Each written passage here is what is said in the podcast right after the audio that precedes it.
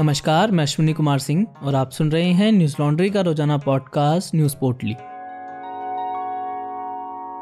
आज है सत्रह जनवरी और दिन सोमवार।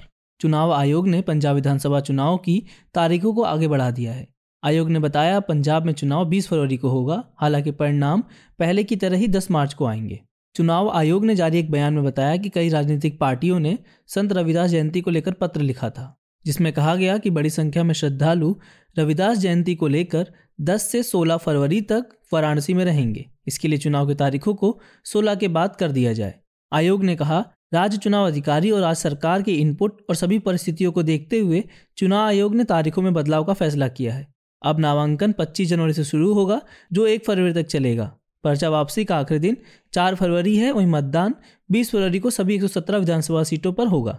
बता दें कि सभी राजनीतिक पार्टियों ने चुनाव की तारीखों में बदलाव की मांग की थी। पंजाब के मुख्यमंत्री चरणजीत सिंह चन्नी ने चुनाव आयोग को चिट्ठी लिखकर सुझाव दिया था कि चौदह फरवरी को होने वाले विधानसभा चुनाव को गुरु रविदास जयंती को ध्यान में रखते हुए कम से कम छह दिनों के लिए टाल दिया जाना चाहिए। पंजाब के सीएम ने पत्र लिखा कि अनुसूचित जाति समुदाय के प्रतिनिधियों, जिसमें पंजाब की आबादी का बत्तीस प्रतिशत शामिल है, ने बताया कि रविदास जयंती की वजह से बड़ी संख्या में समुदाय के लोग दस से सोलह फरवरी को वाराणसी जाते हैं। ऐसी स्थिति में कई लोग विधानसभा चुनाव के लिए अपना वोट नहीं डाल पाएंगे, जो उनका संवैधानिक अधिकार है। न्यूज लॉन्ड्री की टीम पाँच राज्यों में होने वाले विधानसभा चुनाव की कवरेज के लिए जा रही है। हमारे रिपोर्टर्स पाँचों राज्यों में चुनावी नब्ज का पता लगाने के लिए ग्राउंड पर रहेंगे। हमारे एन एल सेना सीरीज इलेक्शन दो हज़ार बीस को सपोर्ट करें ताकि इन चुनावी राज्यों की खबर हम आप तक ला सकें। हमारे एन एल सेना प्रोजेक्ट को सहयोग देने के लिए हमारी website Hindi dot news laundry dot com पर जाएं और सब्सक्राइब करें और गर्व से कहें, मेरे खर्च पे आज़ाद हैं खबरें।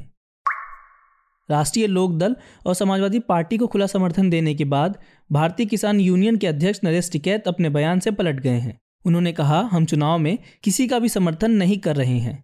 पिछले बयान को गलत बताते हुए नरेश टिकैत ने कहा, वह कुछ ज़्यादा ही बोल पड़े थे, जो गलत है। उन्होंने साफ किया कि संयुक्त किसान मोर्चा ही सर्वोपरि है और यदि हम उससे अलग हो जाते हैं तो वो हमें बाहर भी कर सकते हैं। दरअसल रविवार को नरेश टिकैत ने सिसोली गांव में खुलेआम बुढ़ना विधानसभा से रालोद और सपा गठबंधन के उम्मीदवार बालियान के समर्थन में वोट देने की अपील की थी। आज तक की खबर के मुताबिक नरेश टिकैत ने कहा, अच्छी तरह से इस चुनाव को लड़ो, यह आप लोगों की प्रतिष्ठा की बात है, यह सीट ऐतिहासिक सीट है, यह लोगों की परीक्षा की घड़ी है। अपने इस बयान के वायरल होने के बाद उन्होंने कहा, उनसे मिलने वाले हर दल के लोगों का स्वागत है, लेकिन वो किसी का समर्थन नहीं करेंगे। पिछली बार बीजेपी को समर्थन देना उनकी गलती थी। इस बार सभी पार्टियों का घोषणा पत्र देखेंगे, देखा जाएगा कि किसानों के हित में कौन बात कर रहा है और किसके घोषणा पत्र में किसान और मजदूर वर्ग के लिए क्या अच्छी बात है।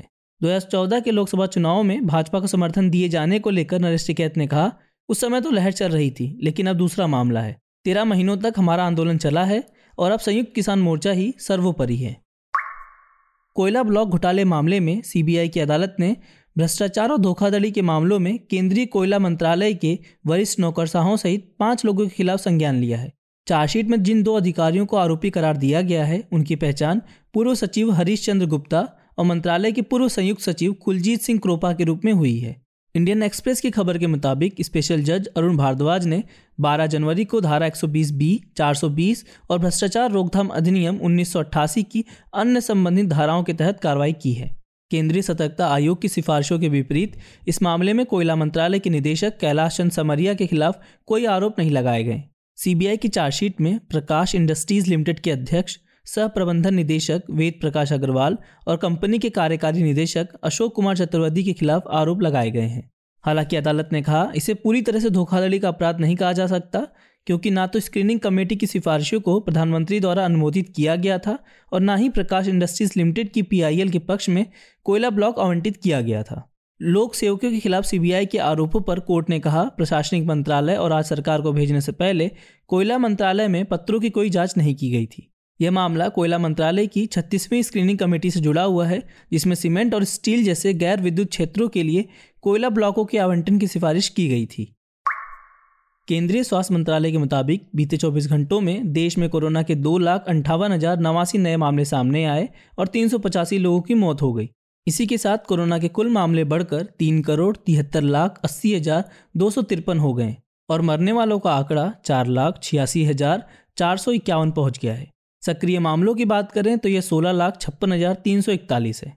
बीते चौबीस घंटों में देश में एक लाख इक्यावन हज़ार सात सौ चालीस लोग कोरोना से ठीक भी हुए हैं, जिसके बाद कोरोना से ठीक हुए लोगों की संख्या बढ़कर तीन करोड़ बावन लाख सैंतीस हज़ार चार सौ इकसठ हो गया है। देशव्यापी कोरोना टीकाकरण अभियान के दौरान अब तक कुल एक सौ संतावन दशमलव दो शून्य करोड़ वैक्सीन डोज लगाई जा चुकी है। देश में कोरोना का नया वेरिएंट ओमिक्रॉन भी तेजी से फैल रहा है।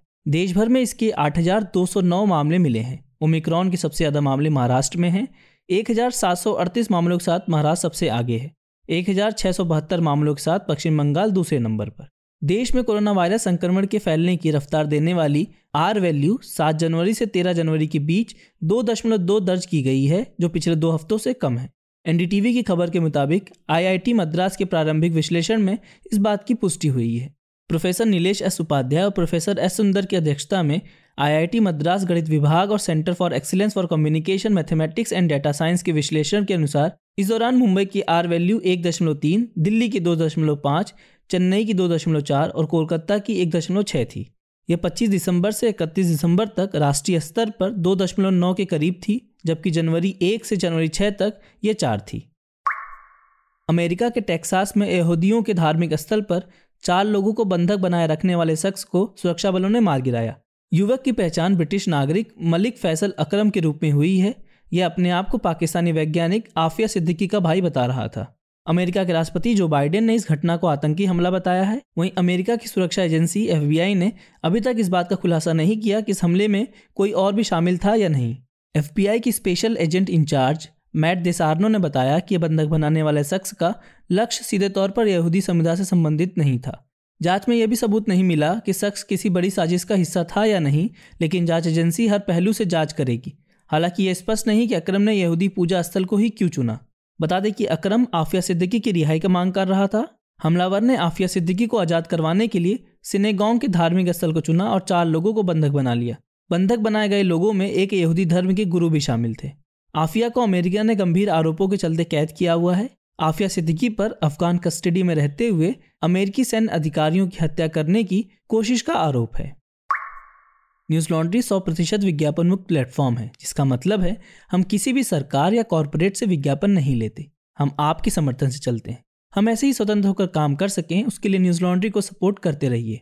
न्यूज लॉन्ड्री को सहयोग देने के लिए आज ही हमारी website Hindi dot news laundry dot com पर जाएं और सब्सक्राइब करें और गर्व से कहें, मेरे खर्च पे आज़ाद हैं खबरें। आज बस इतना ही। आपका दिन शुभ हो। नमस्कार। न्यूज लॉन्ड्री के सभी पॉडकास्ट टिचर, आईट्यूज और दूसरे पॉडकास्ट प्लेटफॉर्म पे उपलब्ध हैं। खबरों को विज्ञापन के दबाव से आजाद रखें। न्यूज लॉन्ड्री को सब्सक्राइब करें।